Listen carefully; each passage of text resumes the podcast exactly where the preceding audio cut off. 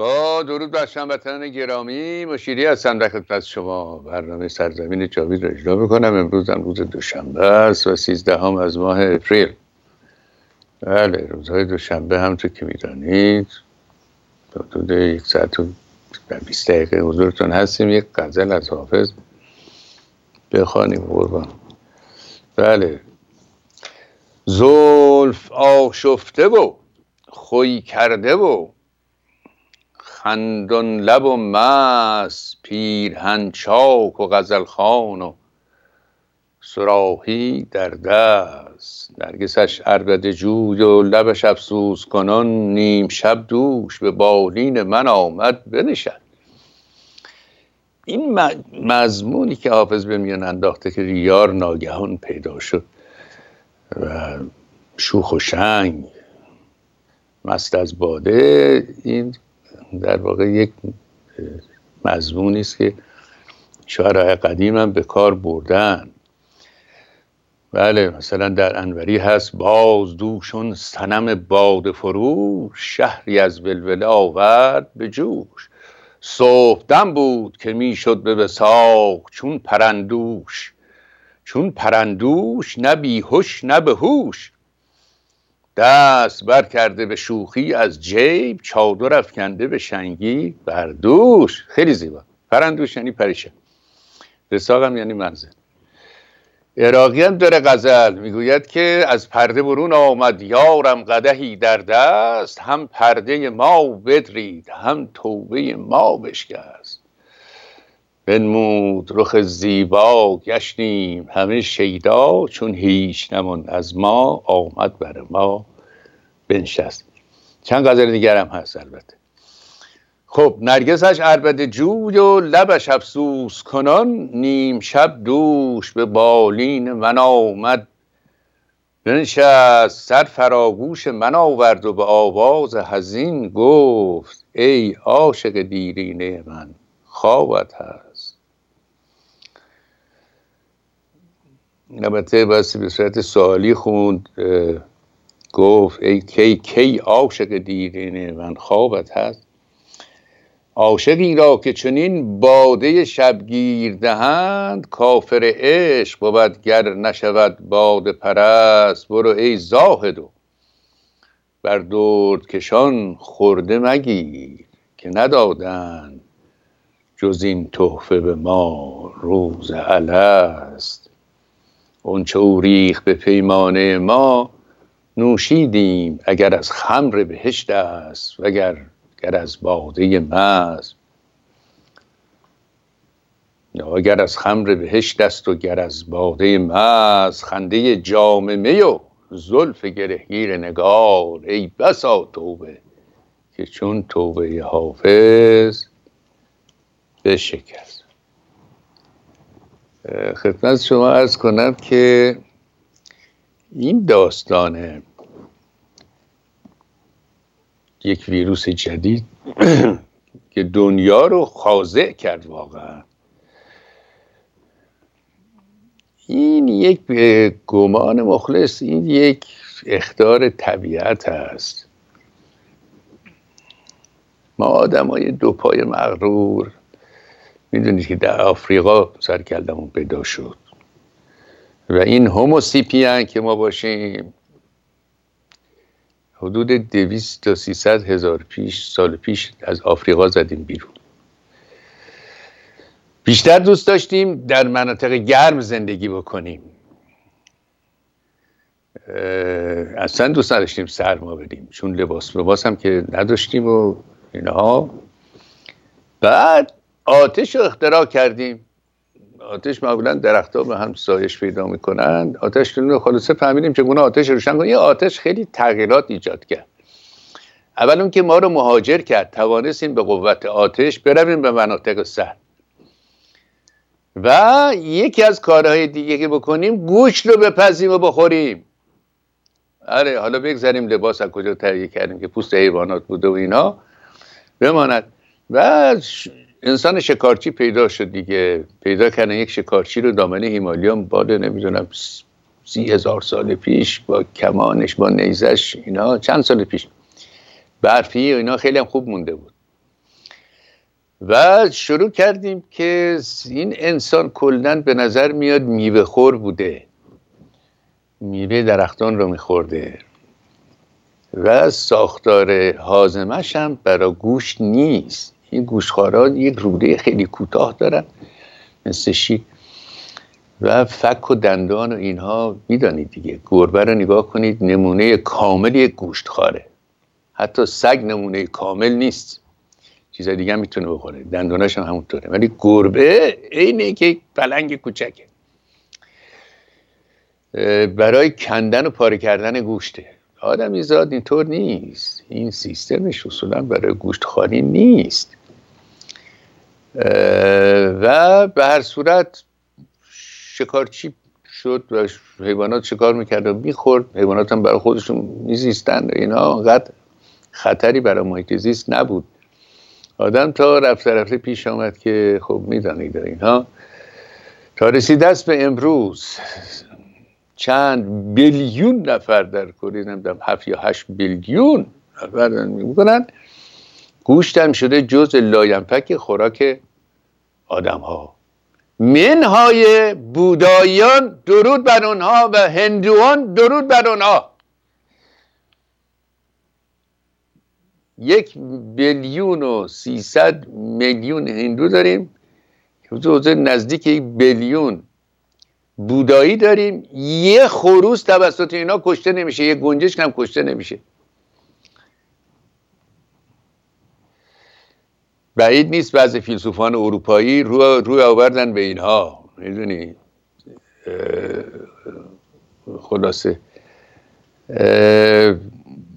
و این چند بیلیون گوشت. ما بقیه غیر بیرون از این دو دین شدن گوشخار امروز بعد کشاورزی می‌شد. و گوشت تولید می‌شد. یعنی این گاو رو زمین را می‌رفت روی چمنها را می‌رفت هوای خوب استشون خورشید رو می‌دید. حرکت می‌تونست بکنه بازی بکنه. اگه گوساله که بود و بازی بکنه بچهش بیاد شیر بخوره. اینجوری تربیت می‌شد. حالا تولیدات صنعتی کارخانه بزرگ داره صنعت می‌کنه و به چه بدبختی و به چه فشاری این بدبخت گوساله نگهش میدارن یه جایی برای گوشتش صرف نشه که جا نکنه دیگه نگهش میدارن. هیچ حرکتی نداره. و مرتب بهش ویتامین میدن که نکنه مریض بشه. ویتامین ها من شما هم می‌خوریم البته. و داروهای دیگه و جلوش چیزی میریزن بخوره. و به یه شیش ماهش که شد بعض وقتا سرش می‌برن. و ظلمی که می‌کند به این جوجه ها به این برغا به همه چیز به همه چیز نگفتنیه واقعا. این برادران چینی ما که از در اینها هستن نسبت به حیوانات و برادران ژاپنی ما خیلی شقی و بیرحم. اگر دنیا جلو اینا رو نگرفته بود دیگه یک نهنگ تو دنیا پیدا نمی‌شد از ژاپنیا و عجب این است که بین اروپا ظالمان به حیوانات پیدا میشن. مثل هلندیا خیلی ظالم هستن در لیست ظالما هستن.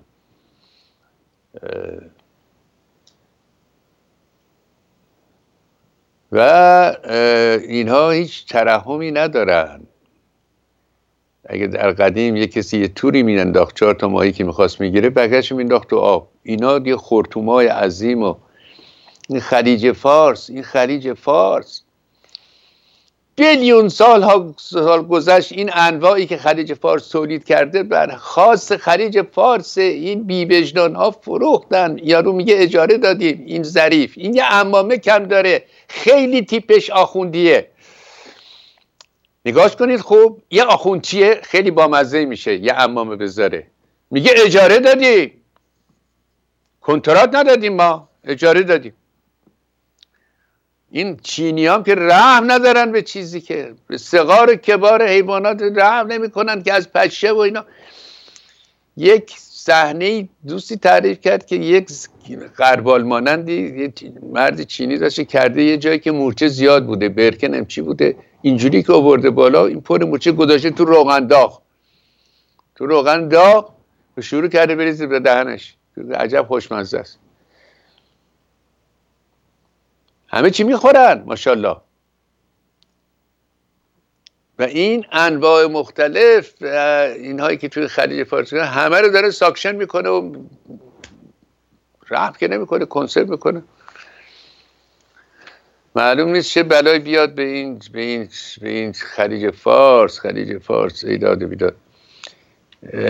و در آمریکا هم همینطور. حالا من یه آماری خدمت شما میدم. ببینید که و اینها رو وقتی می‌خوان بکشن اینا می‌فهمن. این حیوان ها نه تنها کشتن خودشون رو می‌فهمن. شما به یه گربه کج نگاه کنید دیگه با دوست نمیشه. به یه سگ یه ذره بدرفتاری دیگه پیداش نمیشه می‌فهمه. اینا رو می‌برن قطار توی چیز؟ توی صف؟ سلادر هاوس اونجا ماشین اتوماتیک میاد یه مرتبه کله شرط شما ده بیست گاو میپرونه و خون میریزه و خون میریه جا و اینا. بعد پوست می‌کنن و آویزون می‌کنن و از اینجور داستان ها. اینا استرس بیاد این استرس یک پزشکی می‌گفت این استرسی که در موقع مرگ وارد میشه تولید یک چیزای اضافی می‌کنه. مثل همین باکتریا. یک باکتریایی تولید می‌کنه. اینطور نیست که بدنش عادی بماند. در قدیم هم می‌گفتن که آهو وقتی میدوه زیادی به دوونیش گوشش خراب میشه. راست می‌گفتن. درست می‌گفتن. چون وقتی بر اثر دو تولید سم میشه در بدن دیگه. یعنی که ریورسبله در واقع اون سمی که طوری میشه می‌تونه برگرده خسته میشیم میخوابیم. شب ما این سموم بدن بخشش ریورس میشه درست میشه. کما که ما وقت خیلی بدویم یه جایی می‌رسیم که مایچمون دیگه نمی‌کشه. دیگه نمی‌تونیم یه پای دیگه برداریم. اونجاست که منتها خستگیه اون تولیدات داخل خستگی استفاده مایچه. اونجا دیگه توان توان رفتن جلوتر نداره. از این کارا می‌کردن و در این فقه شیعه میگه با گلوله هایی که با فشار وارد بدن حیوان میشه نکشید. مثل چارپاره و این چیزا تفنگ های شکاری نکتیز باشه و اونم شرطی چیز خودشو داره. خب اینها به این حرفا گوششون به دکار نیست. تولید کن پول را امسور امروز بساز جنگل بسوزن. همین رفیقمون رئیس چیز همین رئیس جمهور برزیل هشتاد هزار آتش تولید کرده اونجا که بسوزونه اینا که گوش تربیت کنه. مشهور شده که گوشتاش خوشمزه است مشتری هم داره. حالا چینی هم پولدارشن می‌خوان استیک بخورن ژاپنی هم که پولدار بودن. عرض شود که خب در سال 61 بیلیون و 171 هزار و 938 هزار و 510 تا جوجه در جهان کشته میشه مرغ می‌رسیم به اردک. دو بیلیون و 887 هزار و 590 دو, دو بیلیون و 887 میلیون و 594 هزار و 480 خوک یک بیلیون و 451 میلیون و 856 هزار حالا من خورده نمی‌خونم. خرگوش بدبخت. خرگوش بیچاره به اون خرگوش به اون خوشگلی. خرگوش. وان بیلیون و 171 میلیون و 578 هزار خرگوش. بله.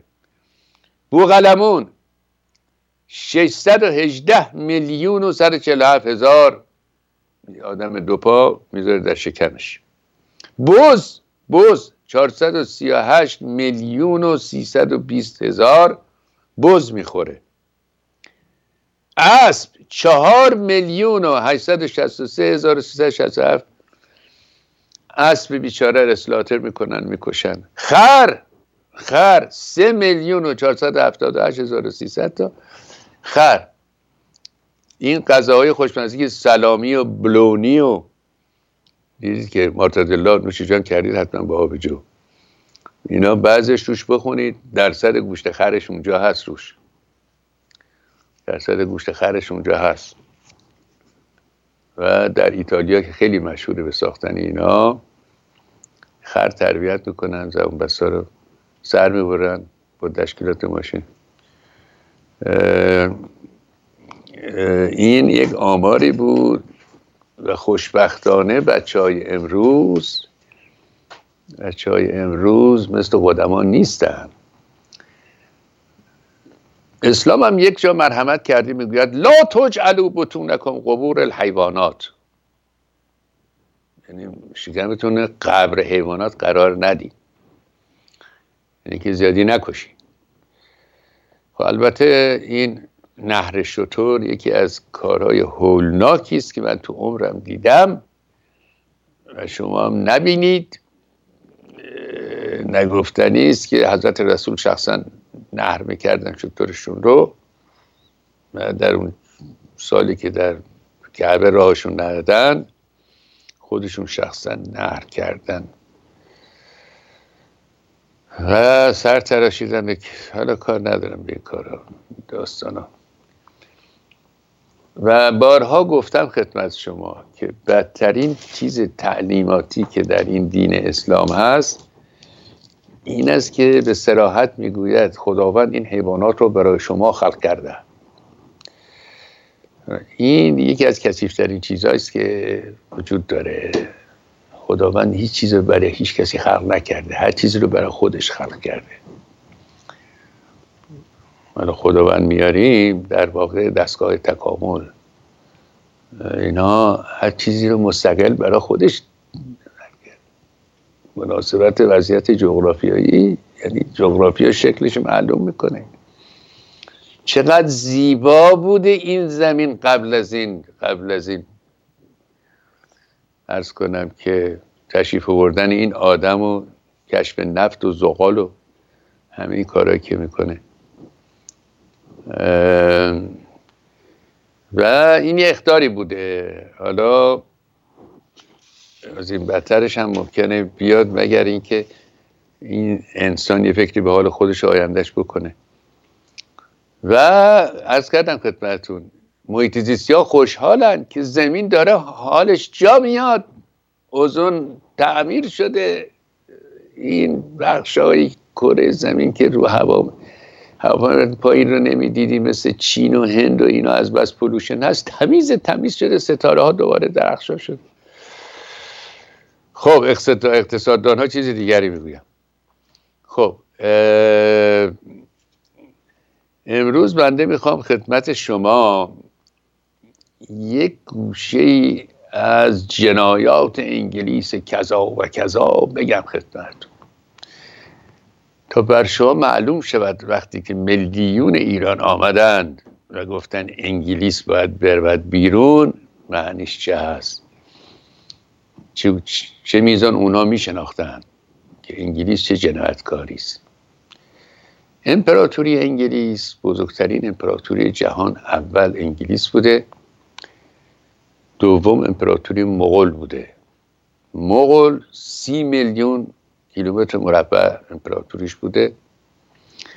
ارز کنم که انگلیس دیگه خودشون می‌گفتن آفتاب در سرزمین های متعلق به بریتانیای کبیر غروب نمی‌کنن. یه جزیره فینگیلی در دریای شمال که پنج شیش هفته خودش برای خودش بیشتر نمی‌تونه غذا درست بکنه برابر یک report که من دیدم چطور توانسته دنیا رو اسیر کنه و دنیا رو مدیریت کنه.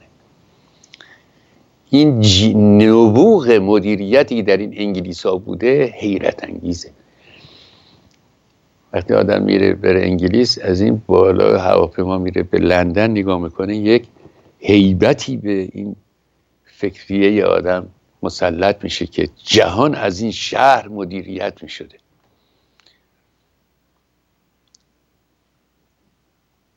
تو هم با جنایات نگفتنی نگفتنی.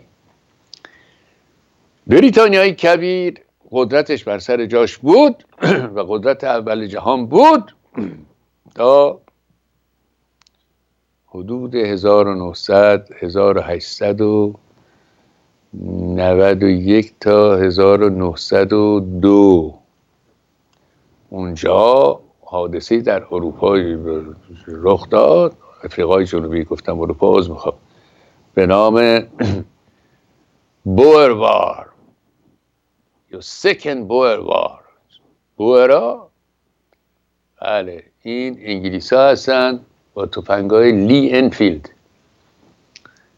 من این جنگ های مهمی که اگه بوده سعی کردم تفنگش به دست بیارم. این Lee-Enfield اصطلاحا ده تیر یکیش تو صورت من منفجر شد. خدا رحم کرد خدا هم حبیب ابن مظاهر یه نیم میلیمتر سر ما تکون داده بودم بله. این اینجا صحنه از جنگ با بوئرها هست. بوئرهای دلاور تفنگ بهتری داشتند و اون هفت میلیمتر آلمانی بود. خب این جنگ مغلوبه شده با شمشیر و اینا. این باسی کار آرتیست باشه. یک صحنه هم از بوئرها نشون بدید. بوئرهای دلیر. بوئرهای بزرگوار و دلیر. بله این بوئرهاست اون هفت میلیمتر آلمانی است ساخت کارخانه مازر که همون برنو میگیم ما. به افتخار این بوئرها یه دونه از اینها بندیز many many years ago به قول اینجا یا. خیلی سال پیش یکی از بهترین هاشون که نو بود گیر آوردم. یادآور پیروزی بوئرها بر انگلیس ها بله اینها جنگ کردن بوئرها شکست دادن اینها رو با جنگ های پارتیزانی. انگلیس ها آمدن ترفند دیگری زدن. اصطلاحا میگن سکورچ ارث پالیسی بله اینا هم انگلیسی باید باشن بله اونا تفنگ های Lee-Enfield بلنده. دستشون و دارن تیراندازی می‌کنن. اینا در جنگ روبارو بوئرها کی بودن؟ بوئرها اروپایی ها بودن. عمدتا از هلند بین اینها زیاد بود.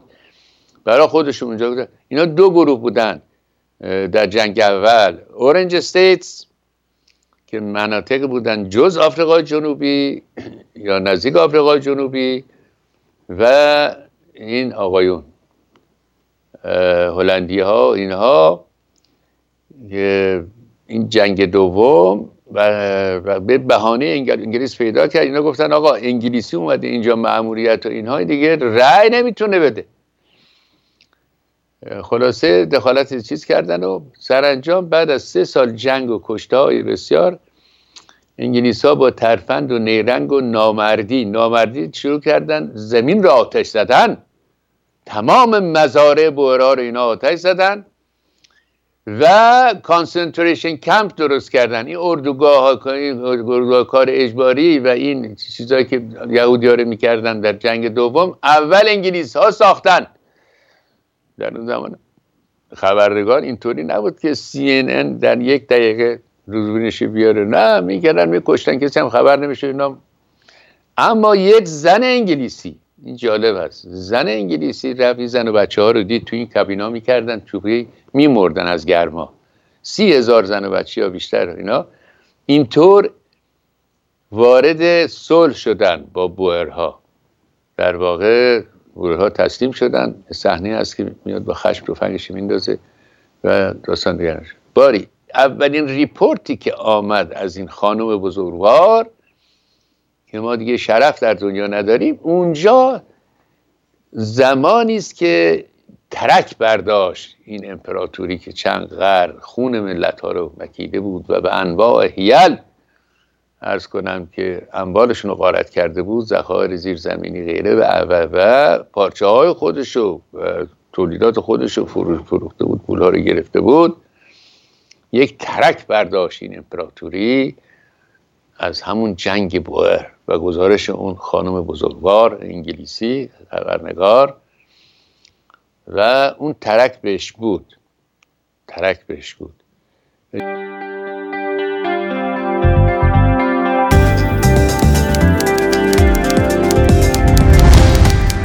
جهت تهیه انتشارات سرزمین جاوید از طریق پیپل به وبسایت بهرام مشیری مراجعه و یا با تلفن 818 345 0607 تماس حاصل فرمایید.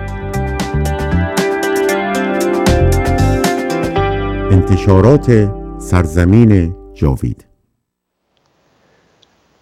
با درود دیگر هموطنان گرامی اجازه بدید یک مطلب خدمتتون ارز کنم و اون این که تقاضاهای بسیاری شده در این سالها که آقا شما یک کلاس شاهنامه بگذارید برای ما شاهنامه بخوانید در همین سکایپ و اینا که بتوانند از جاهای دیگه هموطنان بتوانند حضور پیدا کنند.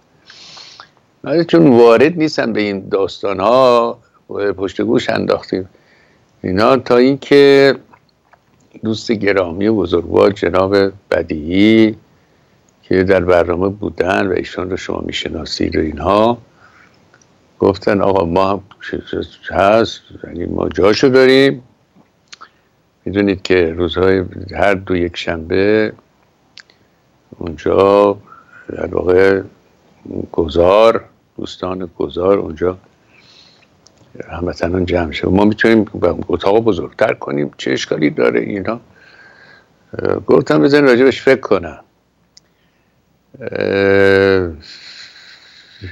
حالا دیگه لازم نیست من اینجا از لزوم یعنی هر ایرانی باید شاهنامه را بدانه هر بچه ای باید با این کتاب آشنا باشه. اگر که یک کسی دو سالی آشنا شد با فضای شاهنامه مطلقا و ابدا فریب آخوند و ملا رو نمی‌خوره. این اینا رو چیزهای خیلی پست می‌بینه. چون یک نظر بلند یک سعه صدری به انسان میده. این نگرش والای و دانای توسی که نمایندگی می‌کنه یک فرهنگ والا رو.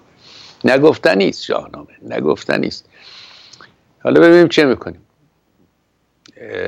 اگه شد این کار خواهیم کرد.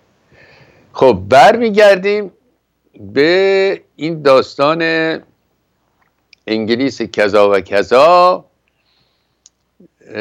اگر شما یعنی اگر که نه آمار گرفتن آقا. از انگلیسی ها آمار گرفتن که محبوب ترین آدم به نظر شما کیه؟ شکسپیر آورده پنج درصد 6 درصد. نیوتون رأی نیاورده. آقای چرچیل حدود پنجاه درصد. یعنی محبوب ترین بریتانیایی امروز در بریتانیا آقای چرچیل میگن دنیا رو سیف کرد دنیا رو سیف کرد. اینا این آقا. نگاش کنین. این یکی از جنایتکارترین آدم های تاریخی باید محاکمه می‌شد. اما یک مغز بزرگ سیاسی هم بوده. بی نظیر بوده در کار سیاست. شاید بعد از تالیران که به سیاست خیلی مشهور است شاید چرچیل بزرگترین باشه شاید چرچیل علل اطلاق بزرگترین سیاست مدار تاریخ اروپا باشه. اما در جنایت فروگذار نکردیم. در هر جنایتی که بفرمایید این آقا چیز نکرده. و در دو در دو قهد سالیه که اتفاق افتاد به فاصله قریب 20 سال یکیش در مملکت ما بود یکیش در هندوستان بود این آقا دست داشته. این حضرت در هر دوتاش دست داشته. و خدمتتون بگم جنگ دوم بود. من اولی دومی رو اول میگم. یعنی هند رو اول میگم که بعد برسیم به ایران چون کتابی داریم اینجا. اینا آمدن و شروع کردن به خریدن برنج و اونچه هندی ها تولید می‌کرده. بخوان در بخش بنگال.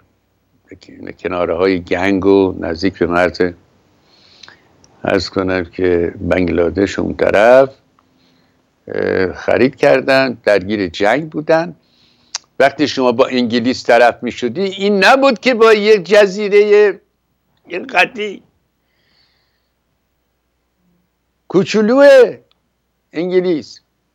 فکر نمی کنم اندازه استان خراسان هم باشه. این همه دنیا رو تو دستش داشته.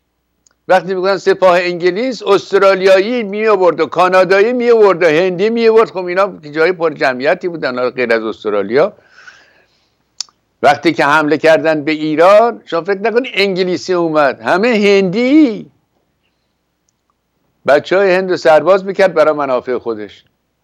در جنگ دوم چنین بود در جنگ های قبل هم چنین بود.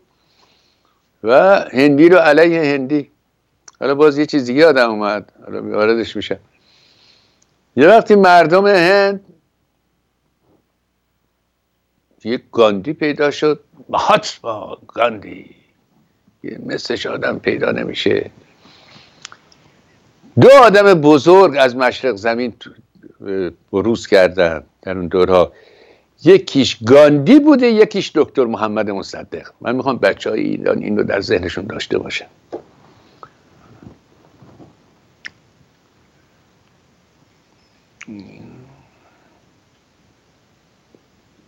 گفتن آقا شما باید دیگه تشریف ببرید. وقتش شده تشریف ببرید. یه حادثه شد که دیگه انگلیس ها خودشون موندن که چه بکنن. در امریستار بود. اگر اشتباه نکنم. اگر خطا باشه بعد تصحیح می‌کنم. همجوری به ذهنم اومد.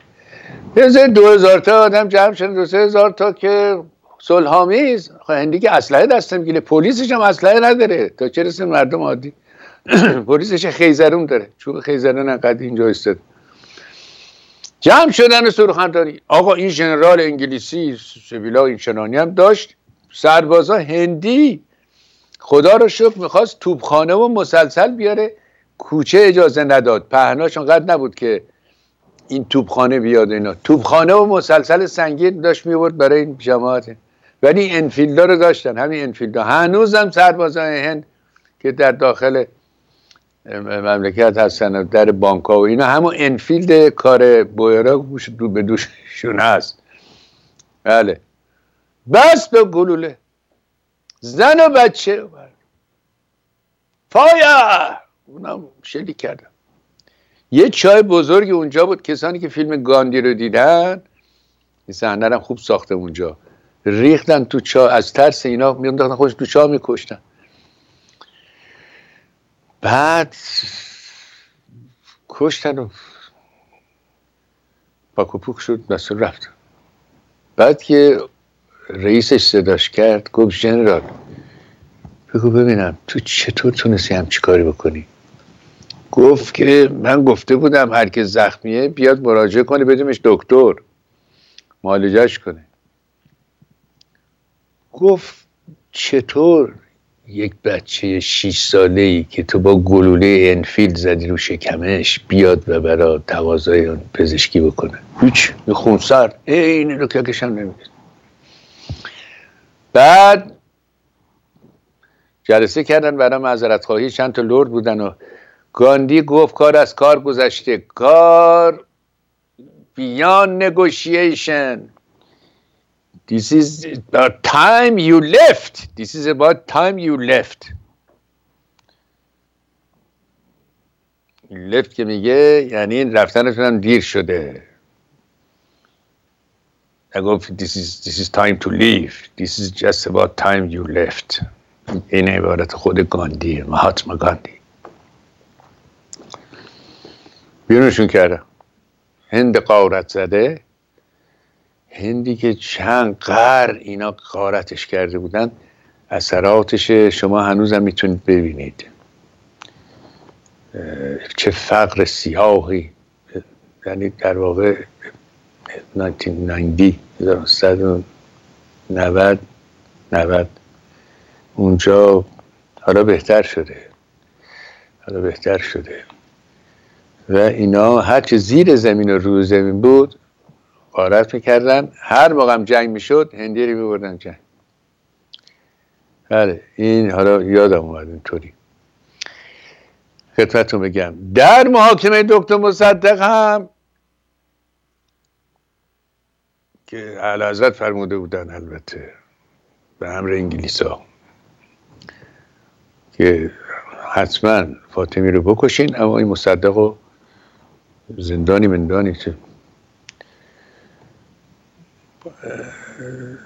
آنتراک داد مثلا این دادگاه قلابی. همچین من نشست خبرنگار انگلیسی دوی دکتر مصدق روزی دو سه تا دونه سیگار می‌کشی یه انگلیسی اومد و عکسش من دارم عکسش دارم. سیگار تا گفت نه من سیگار انگلیسی کشم با خنده من سیگار انگلیسی نمی‌کشم یه اوشنو از ایران گرفت.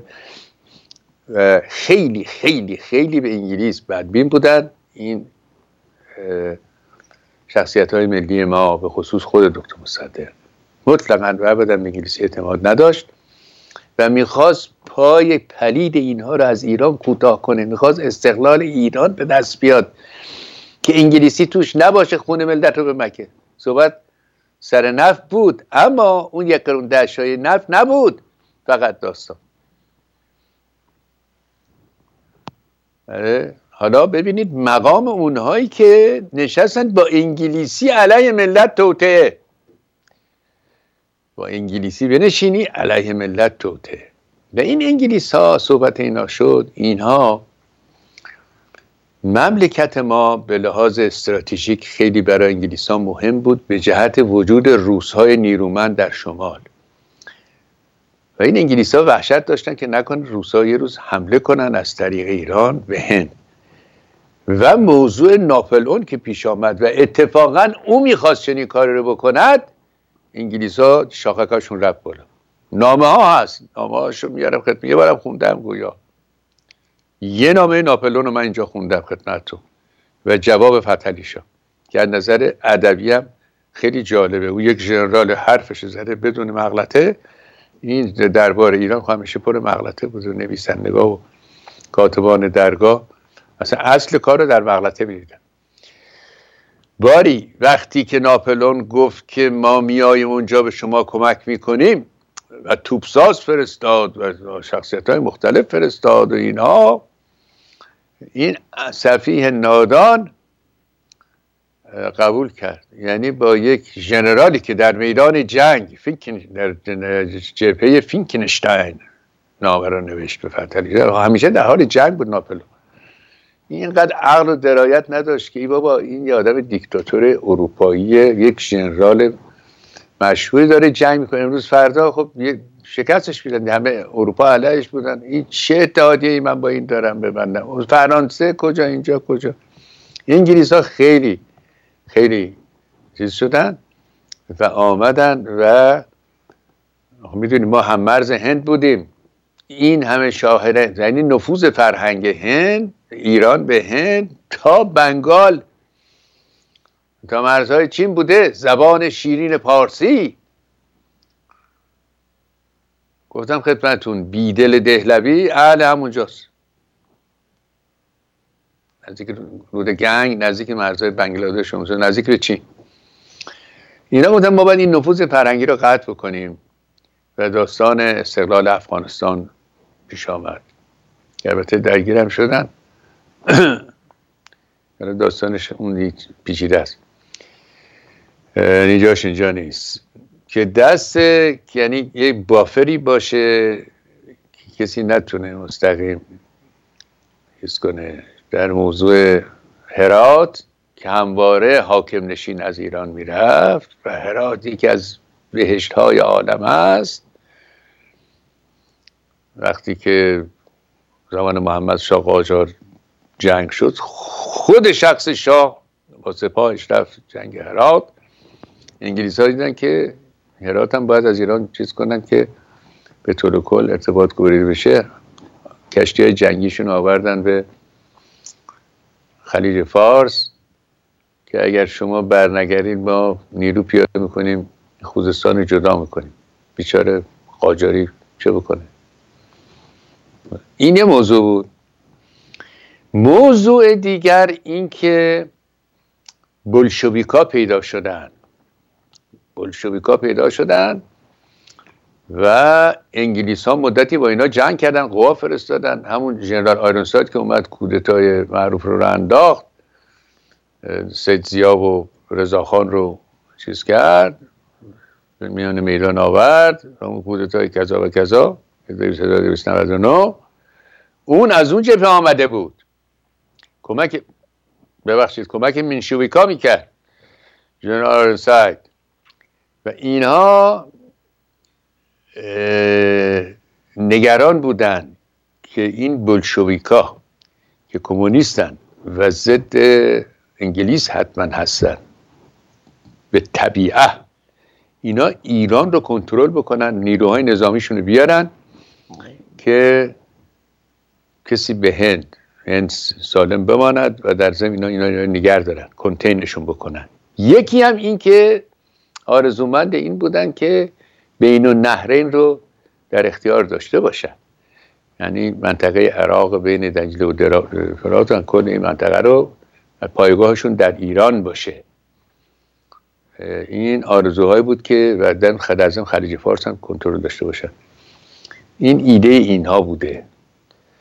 ایده اینها بوده و یک قرارداد 1907 با روسا بستن. ایران رو تقسیم کرد.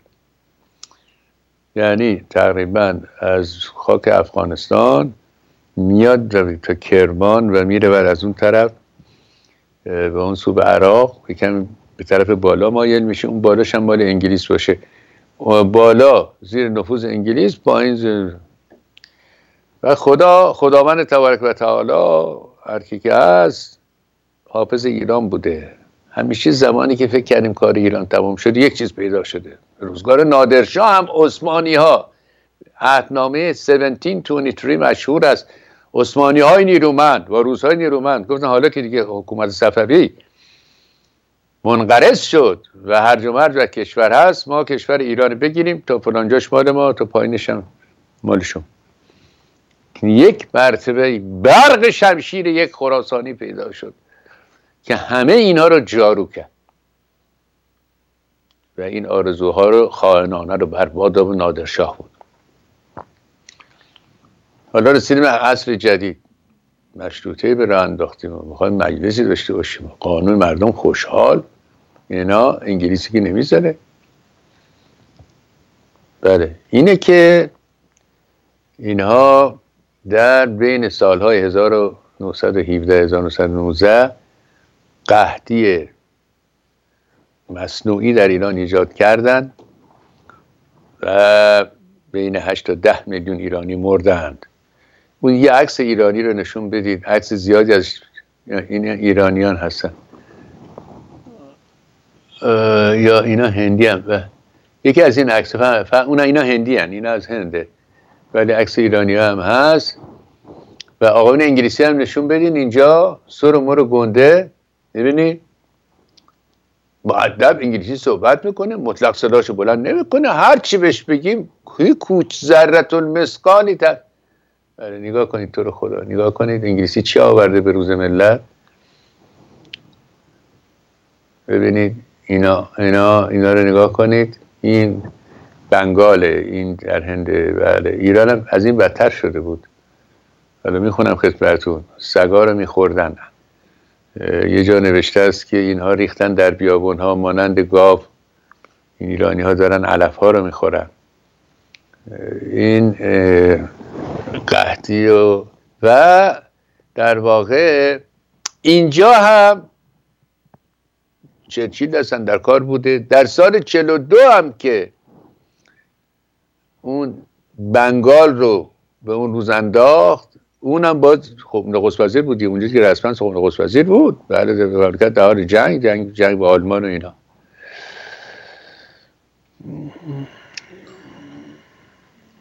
گفتن به جایی که ما از هند چیز بیاریم برنج و گندم اینا بیاریم سرباز بیاریم اینجا می‌خریم.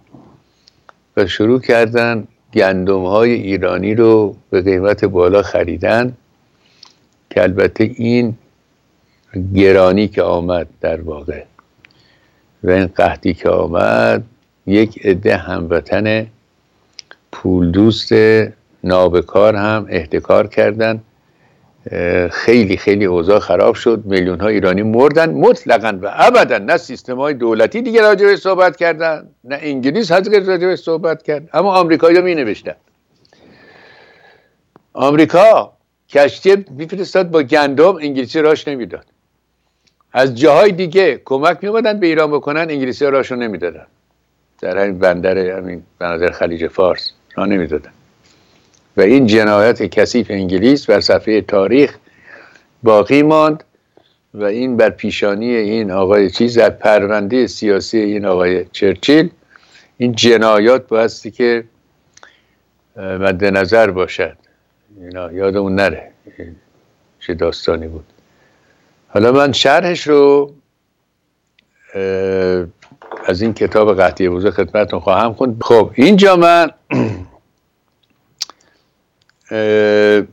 اخبار روزگار رضاشاه رو و بسیاری وقایع رو ما از منابع انگلیسی همیشه چیز داریم.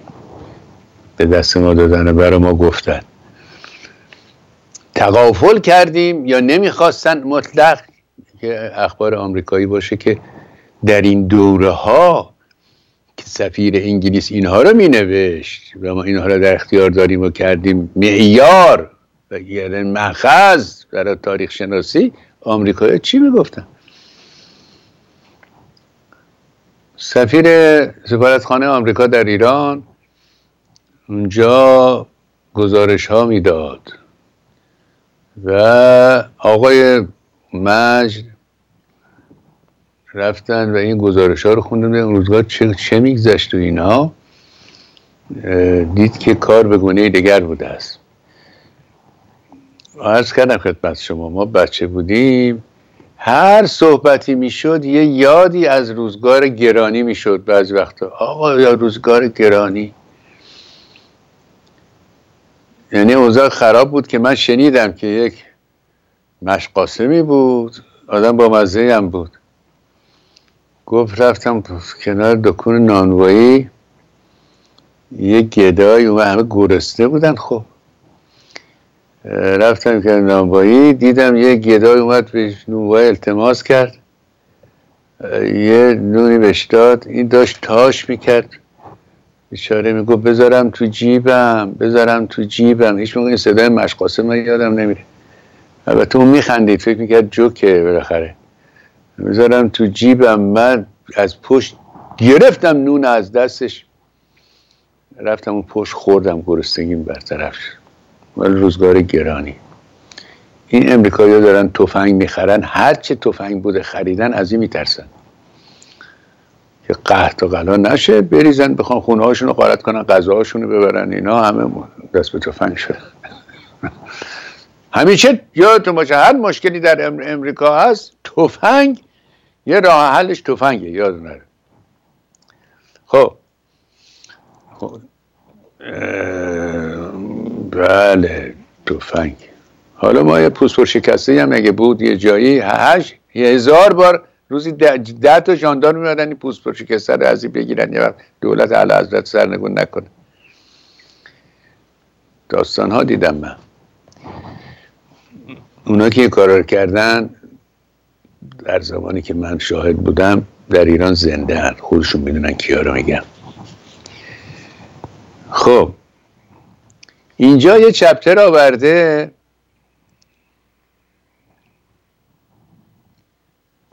خب دو یک در واقع جمعیت شناسی اینجا داده. می‌گوید مقایسه جمعیت ایران در سال در 1914 و 1919 نشان می‌دهد که حدود 10 میلیون نفر در اثر قحطی و بیماری از بین رفتند در این فصل نخست شواهد مربوط به جمعیت ایران در سال 1914 بررسی می شود و نشان داده خواهد شد که برخلاف ادعاهای برخی, برخی نویسندگان روس در قبل از جنگ جهانی اول و نیز برخی آثار انگلیسی در دهه های 1960 1970 مبنی بر اینکه جمعیت ایران پیش از جنگ جهانی اول تنها ده میلیون نفر بوده جمعیت واقعی ایران در سال 1914 دست کم 20 میلیون نفر بوده است. اما تا 1919 به 11 میلیون نفر کاهش یافته است. چهل سال طول کشید تا ایران بتواند به جمعیت خود در 1914 برسد و تا 1956 جمعیت ایران به 20 میلیون نفر نرسید.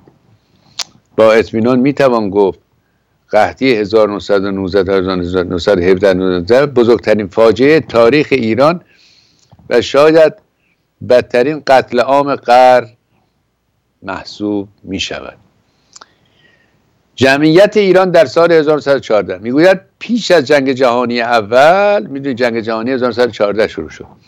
برای مقام های آمریکایی در ایران روشن بود که روس ها و انگلیس ها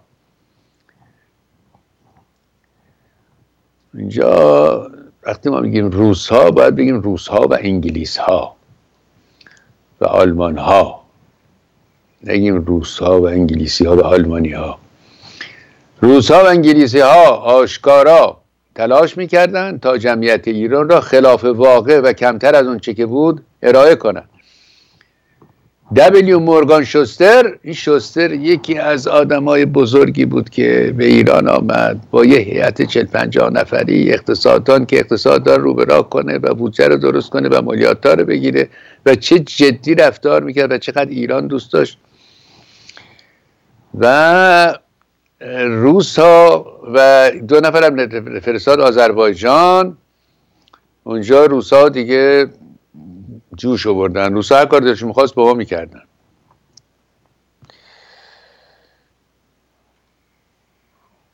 التیماتوم داد به مجلس و به ملت که این رو باید بیرونش کنین. اگر ما چیز میاریم لشکر آوردن قزوین. مورگان شوستر مجبور شد از ایران برود. عارف قزوینی اونجا طاقت نیاورد. گفت ای عزیزان مگذارید که مهمان برود. ننگ. ننگ اون که مهمان ز خان برود. گرد شستر از ایران شود. ایران خلاصه یه شعر مفصلی گفته. ننگ اون خانه که مهمان ز سر خان برود. عزیزان مگذارید که مهمان برود بیرونش کردن باری. شوستر یه کتاب نوشته به نام Suffocation of Persia یعنی خفه کردن ایران. و اونجا دارم. Suffocation of Persia. و چه چیزهای خوبی راجع به ایرانی ها نوشته و چقدر نالیده از دست ستمکاری روس ها بزرگترین دشمنان ما انگلیس ها بودن و روس ها بله. روس ها و انگلیسی ها. انگلیسی ها و روس ها بله. یادمون نره. یادمون نره.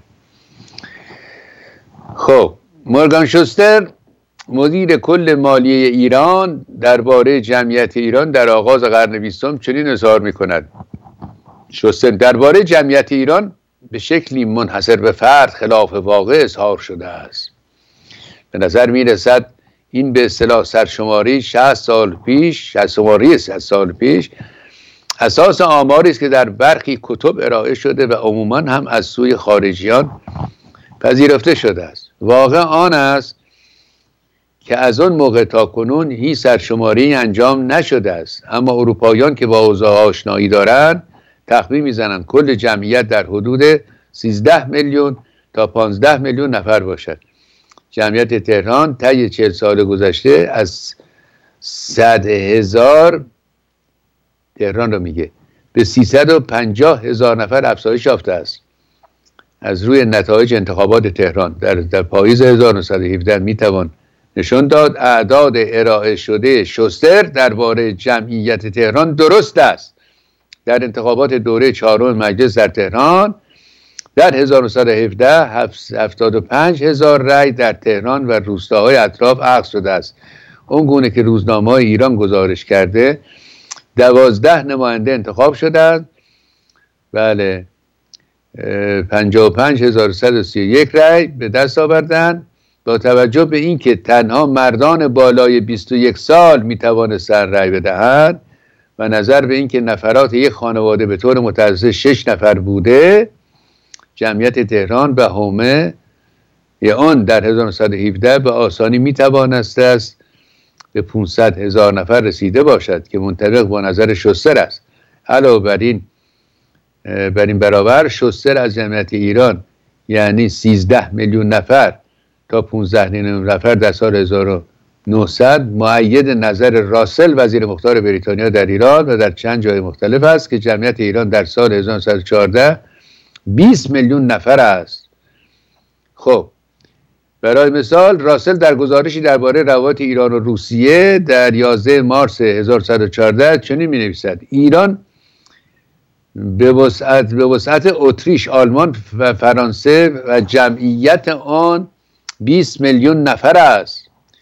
راسل در گزارشی به تاریخ 14 ژوئن 1914 درباره نتیجه نتایج چشمگیر آرای انتخابات مجلس به پرانتز اهمیت مبارزه انقلابی کنونی 20 میلیون آریایی ایران اشاره می کند همونطور که در ادامه آمده عدد 20 میلیون راسل با توجه به کل جمعیت شهری ایران و نسبت کم جمعیت شهری ایران تایید می شود در واقع به نظر می رسد عدد 20 میلیون با, با احتیاط که بسیار و دست کم در نظر گرفته شده است. خب اینجا در داره که جمعیت چقدر بوده و اینا. چون وقت کم هست ما می رویم سراغ این که ببینیم نتایج قحطی اینا چه بود. بله. محروم کردن ایرانیان از غذا. خرید مواد غذایی توسط انگلیس ها اطلاعات مفصلی درباره خرید مواد غذایی انگلیسی ها در خاطرات افسران ارتش انگلستان در ایران و نیز اسناد وزارت خارجه آمریکا موجود است.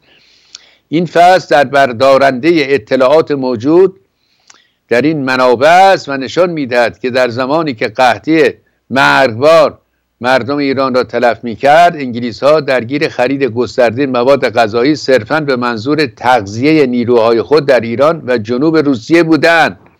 جنوب روسیه همون است که عرض کردم یعنی کمک منشویک بر علیه بلشویک.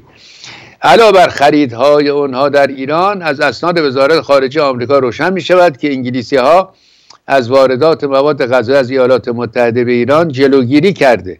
آمریکا خواست کمک کنه. کشتی هم فرستاد با گندم راه نمی‌دادن. و اون چه که می‌توانستند انجام دادن تا داد و ستد میان ایران و بین النهرین را خب نمیذاشتن. تا داد و ستد بین ایران و ایران تضعیف کنند این فصل در گام نخست به بحث درباره اطلاعات مربوط به خریدهای قله توسط انگلیس ها در غرب ایران و آذربایجان می‌پردازد که مبتنی بر نوشته های ژنرال ویل و سگو داناهیو است اطلاعات مفصل درباره خرید مواد غذایی توسط انگلیس ها در گیلان و صدور مواد غذایی ایران به باکو نیز از سوی دونسترویل ارائه شده است. قحطی در گیلان مخصوصا از اون جهت اهمیت دارد که نشان می‌دهد که گیلان پس از اشغال از سوی انگلیس ها و صدور مواد غذایی اون به جنوب روسیه دچار قحطی می شود این فصل همچنین به تاسیس و فعالیت اداره منابع محلی بین البحرین می‌پردازد. از گزارش های دیپلماتیک آمریکا روشن می شود که خرید قله از سوی انگلیسی ها در غرب ایران به وسیله این اداره انجام می شود و این اداره در مدت 18 ماه نخست فعالیت خود افزون بر 500 هزار تن مواد غذایی از ایرانیان خریداری می کند خب. بله. اینم از این داستان. اینجا یه جای اشاره دارد که در همدان اوضاع چگونه است و مردم وارد شدن. بعد همین آقای دانستورویل و داناهیو می‌گویند مأموریت دانستورویل شامل تهیه آزوقه برای نیروهای انگلیس که, که قرار بود به ایران بیایند نیز می‌شد. دانستورویل درباره مشکل آزوقه و خرید ایران می نویسد یکی از مواردی که باید مورد توجه قرار می گرفت مشکل آزوقه بود. نیازهای خودمان قابل توجه بود و باید خودمان را هم برای اون تعداد از نیروها که ممکن بود به این قسمت اعزام شوند آماده می کردیم در بحباهه قحطی هولناکی که اینک در اوج قرار داشت نمی‌خواستم آزوقه را از کشوری تهیه کنم که غذای در دسترس مردم گرسنش را باز هم گرسنش باز هم کمتر می‌شد. اما به زودی اطلاعات دقیق درباره مشکل آزوقه به دست ما رسید. دریافتیم که قله و عروفه کافی البته نه به وفور برای همه وجود دارد. اما صرفا به خاطر تامین قیمت های بالا قله و فلان چنین و چنا می نویسد بعد اینجا می‌گوید که قحطی در اینجا اصفناک است. ما محصول را چهل تومان می‌خریم و امیدواریم مقداری هم کمتر از این تهیه کنیم. چند مورد آدمخواری چند مورد آدمخواری در شهر رخ داده است. هر روز بسیاری میمیرند و بسیاری نیز در حال کمک رسانی مردن. اکنون که برفا آب شده و بهار آغاز شده است مردم می‌روند تا بیرون بیرون بیرون و مثل گاو در مراتع در مراتع میچرند. بسیاری از این مردم نگونبخت در حال چریدن در مراتع مردند حسفناک نه؟ هموطنان ما بودن دیگه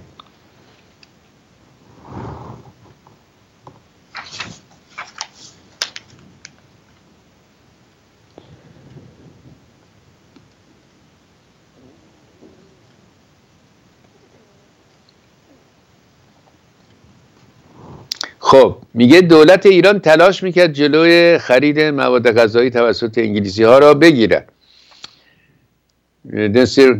دنسترویل و دونسترویل هرچی هست اینا ما بودن درستش کنم دنسترویل. بله.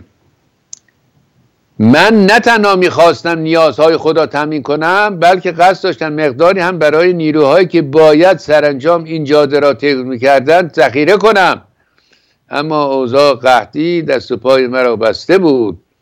از سوی دیگر با مقاومت مقام های محلی روبرو بودیم که از دولت تهران فرمان گرفته بودند تا مانع از دسترسی انگلیسی ها به هر گونه منابع غذایی بشه فکر کنم دوستان گرامی اون چرا که باید بدانند دانستن در باب این کتاب.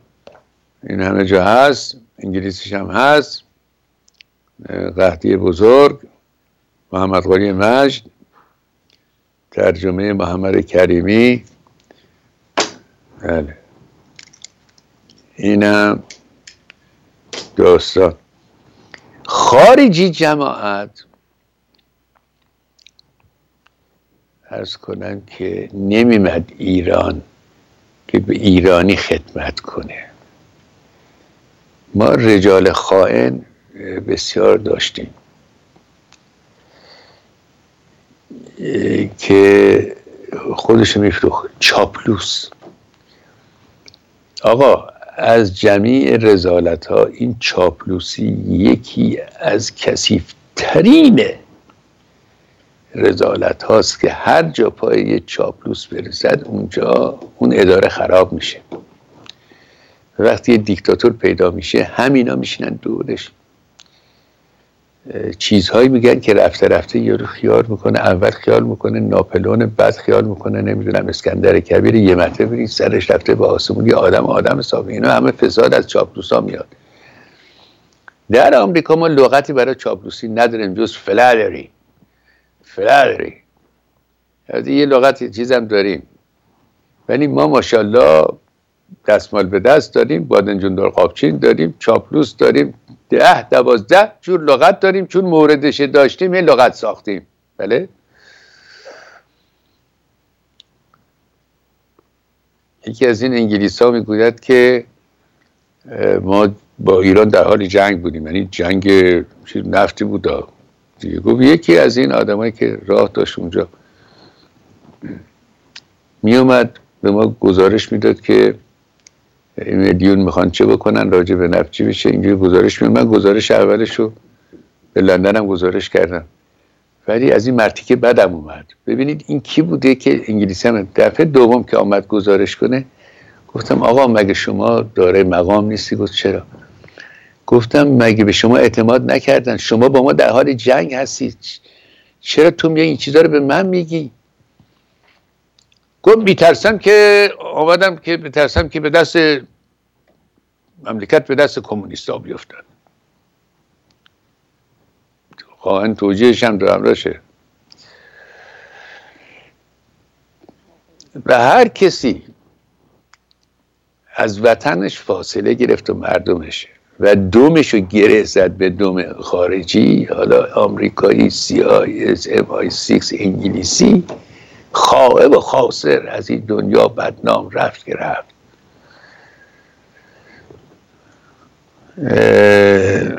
تقیزاده می‌گوید که من نمی‌دانم چرا این مصدق به من زنگ می‌زند. طوری با من حرف می‌زند که پنداریز چهار پنج تا انگلیسی هم دارن گوش می‌کنن. خب تقیزاده معروف بود که انگلوفیل میشه. میگو من می‌گویم اوضاع احوال نفت چگونه است؟ می‌گوید که والا ما با انگلیس ها نه دشمنی داریم نه می‌خوام زیاد به اینا بزنیم. والا به خدا ما می‌خوام حقمونه بگیریم. ما انگلیس ها خیلی مردم محترمی هستن. اعتماد نداشت به تقیزاده گرچه دوست بودن. دوست بودن. داستانه شیرین تعریف می‌کنه تقیزاده چون وقت در تماشای نوبتش رو گفت که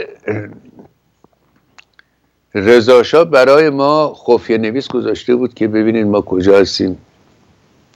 مصدق چون گفت مصدق ماشاءالله ما یه ماشین نو داشت خیلی زرنگ بود. ما را میافتادیم با ماشین تو مصدق. خفیه نویسه رو می‌دیدیم پشت ولی اونچنان میپیچون تو این کوچه و اون کوچه که اون را گمش می‌کرد. ما رو گم می‌کرد ما با خیال راحت می‌رفتیم منزل مصطفی الممالک اونجا راجع به سیاست حرف می‌زدیم. از این داستان قشنگ. یه روزم می‌گوید که مصدق به من گفت تقی زاده تو حیفی با استبداد کار کنی. بیا من حقوقت را می‌دهم. هر کار کن. البته تقی بزرگ کنار دست استبداد ایستاد و عملی استبداد بود ولی آدم مفیدی بود آدم دانشمندی بود. اما حیف تقیزاده که به این کار وادار شد. وقت ما در اینجا تمام شد. سپاسگزارم از شما هموطنان سپاسگزارم از سپه. تا برنامه دیگر جاوید.